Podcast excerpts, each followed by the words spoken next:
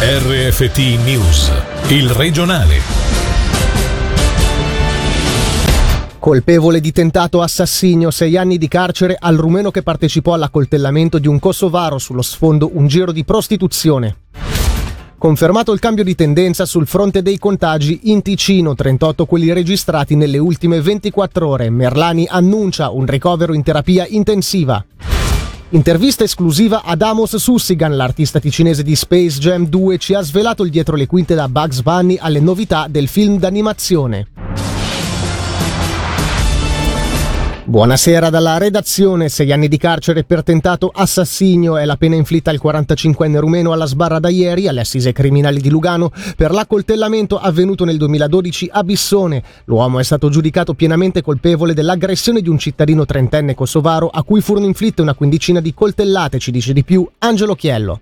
L'entità della pena è arrivata molto vicina ai sei anni e nove mesi di carcere chiesti dall'accusa. A processo da ieri per tentato assassinio il 45enne rumeno, lo ricordiamo, che fu arrestato in Irlanda nel 2019 per un'aggressione avvenuta sette anni prima a Bissone. Insieme ai suoi due connazionali tamponò l'auto sulla quale viaggiava un trentenne kosovaro con la compagna fino a farla uscire di strada. Dopodiché il trio sfondò il finestrino e assalì l'uomo infliggendogli 13-14 coltellate, due delle quali potenzialmente letali. A fermare i tre rumeni solamente il timore dell'imminente arrivo della polizia. All'origine dell'aggressione, la vendetta per un pestaggio ai danni dell'imputato che, come riporta la RSI, le prese di santa ragione nel parcheggio del Foxtown a Mendrisio pochi giorni prima. Sullo sfondo della vicenda, degli screzi tra bande rivali legati al controllo della prostituzione e della sicurezza nei locali notturni.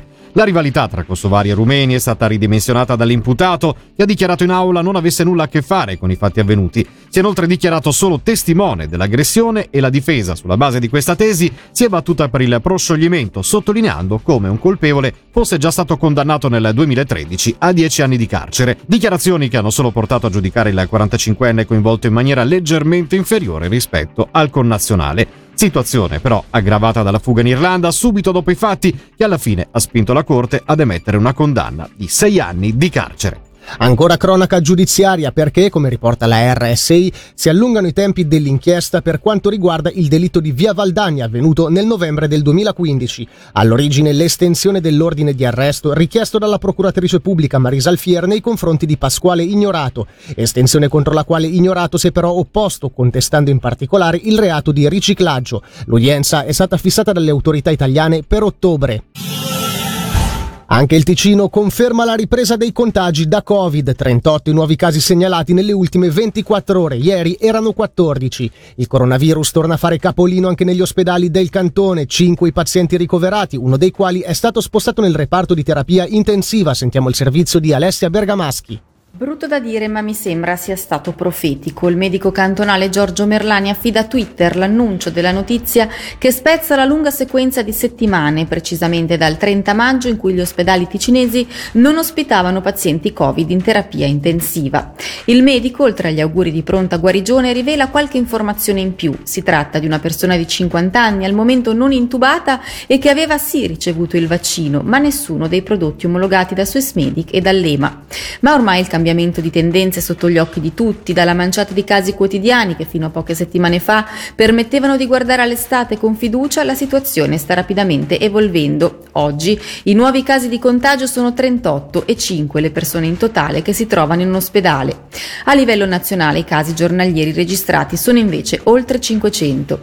Intanto anche in Svizzera, sull'onda delle reazioni generate dal discorso del presidente francese Macron, impazza il dibattito sulla vaccinazione obbligatoria per il personale sanitario sanitario sull'introduzione del cosiddetto Green Pass per accedere a praticamente qualsiasi attività della vita sociale. Una soluzione non tanto lontana da quanto già preannunciava Berna a maggio, che per evitare nuove chiusure, in caso di peggioramento della situazione epidemiologica, lanciava una Svizzera a tre colori, con l'obbligatorietà in determinate situazioni di esibire un certificato Covid. La Val Bavona resta isolata dopo il maltempo di ieri, si contano i danni e i lavori di messa in sicurezza sono già iniziati da questa sera o al più tardi domani mattina. Si conta di riaprire la strada da Cavernio alla frazione di Sonlerto, mentre nella parte più a monte i lavori richiederanno qualche giorno in più. Sulla situazione sentiamo Mattias Janner, tecnico comunale di Cevio. Allora, la valle oggi è chiusa, rimane chiusa completamente la strada da Cavernio, quindi tutta la Valle Bavona è isolata, possono passare solo le macchine da, da, lavoro, le macchine dei tecnici. Subito questa mattina abbiamo organizzato dei sopralluoghi, sono state prese delle misure d'urgenza, si sta lavorando sulla parte più a sud, quindi da Cavernio alla frazione di Sonlerto per far sì che già da questa sera tardi o più tardi domani mattina la strada viene riaperta. Nella parte più a monte, da Sonlerto all'ultima frazione che è quella di San Carlo, mh, mm, la situazione è un po' differente, eh, è sceso più materiale, la strada rimane bloccata, eh, si è già iniziato a creare una, una pista provvisoria per poter accedere alla frazione che per, per ora è ancora isolata. E si spera che in due o tre giorni riusciamo a aprire questo, questa pista di emergenza per poi accedere, ripeto, con le macchine da cantiere, per poter far scendere le auto che sono bloccate, che sono bloccate da ieri mattina e anche poi per, eventualmente per fare le scorte di viveri, eccetera, per chi decide di rimanere a San Carlo. Sostenibilità, innovazione e bellezza sono i principi su cui si basa il distretto Corfarma realizzato dall'Istituto Farmaceutico IPSA, il cui primo tassello è stato inaugurato nel Pian Scairolo a sud di Lugano, un quartiere che, una volta completato, avrà una superficie di 65.000 metri quadrati a fronte di un investimento di 150 milioni di franchi, un progetto fortemente voluto dalla stessa azienda per ridare al territorio le conoscenze acquisite negli anni nel campo farmaceutico. Sentiamo Christophe Direito, architetto aziendale dell'IPSA. La Turca in una pianificazione partita 15 anni fa è il primo quartiere che prende forma, ci sono tutti i presupposti per presentare la visione di un gruppo IPSA che non solo produce farmaci ma un grande parco verde aperto al pubblico per divulgare tutte le attività che IPSA svolge sul territorio. Parco verde, area didattico, giardino con le erbe medicinali autoctone e un asilo nido. IPSA ha sempre avuto l'idea di riunire tutte le sue attività in un unico luogo. Siamo partiti dalla parte parte più complicata, dall'edificio che si chiama Cosmos per dare ordine al quartiere e lo stabilimento produttivo. Una volta completato questa struttura attraverseremo la cantonale con un tunnel sotterraneo per poi sistemare la logistica e arrivare nella parte verde del quartiere, il parco verde da 20.000 metri quadrati dove inserire tutte le attività sia per i dipendenti IPSA ma per soprattutto la comunità.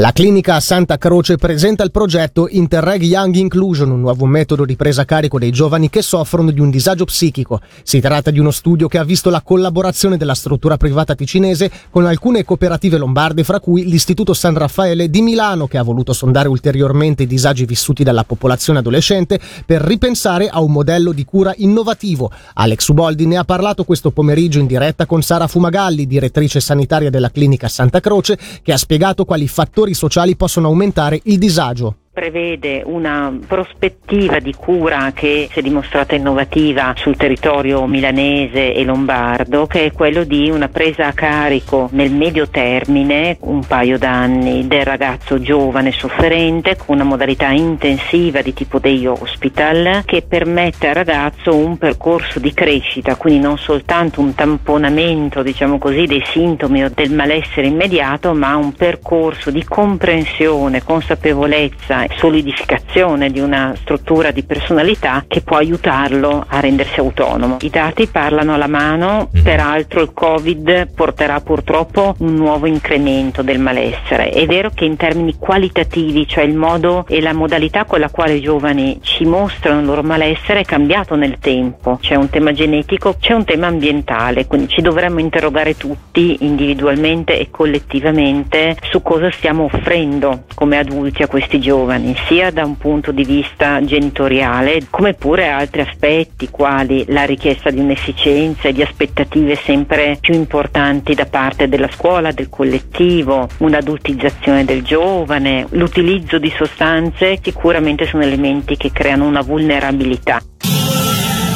Dalla tecnica utilizzata per disegnare Bugs Bunny alle anticipazioni del film in uscita il 23 settembre in lingua italiana, intervista esclusiva di Radio Ticino ad Amos Sussigan. L'artista e regista nel corso del Margenchiello Show ci ha portato nel dietro le quinte di Space Jam 2 a New Legacy che promette di incantare nuovamente grandi e piccini a distanza di 25 anni dall'uscita del primo film di animazione. Sentiamo un passaggio dell'intervista di Angelo Chiello all'artista sconese 32enne attivo negli studios di Los Angeles da ben 12 anni C'è anche tanta nostalgia verso il primo Space Jam nel 96. Noi avevamo tutta una serie, incluso il nostro regista d'animazione, leggende che disegnavano Looney Tunes eh, alla vecchia maniera. Quando io devo disegnare Bugs Bunny, ricevo uno schizzo veloce per una posa, poi io devo ripulirlo, farlo bene, disegnarlo, ridisegnarlo e colorarlo. E poi chiaramente c'è tutta una questione di luci, di ombre. Abbiamo dei computer dove possiamo disegnare direttamente con una penna, se vuoi quasi come un iPad, 10 volte più grande. Cioè, quindi io ti porto il disegno fatto a mano. Tu porteresti il disegno al mio assistente che lo scannerizza, me lo manda via mail, io lo inserisco nel mio computer e poi lo ricostruisco. La Warner ha puntato tantissimo comunque ad avere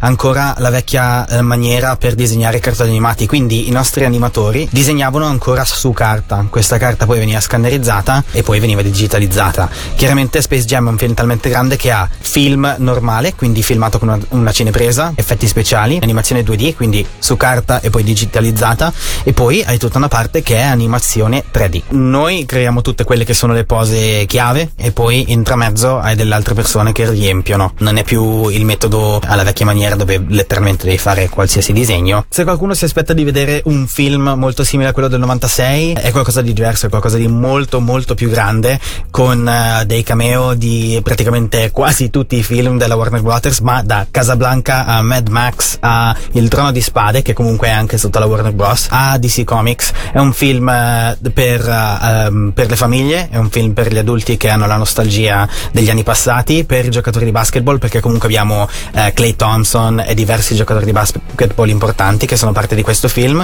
È un film che ha comunque cuore. Questo era il nostro ultimo servizio. Da Michele Sedilli e dalla redazione l'augurio di una buona serata. Il regionale di RFT, il podcast su www.radioticino.com.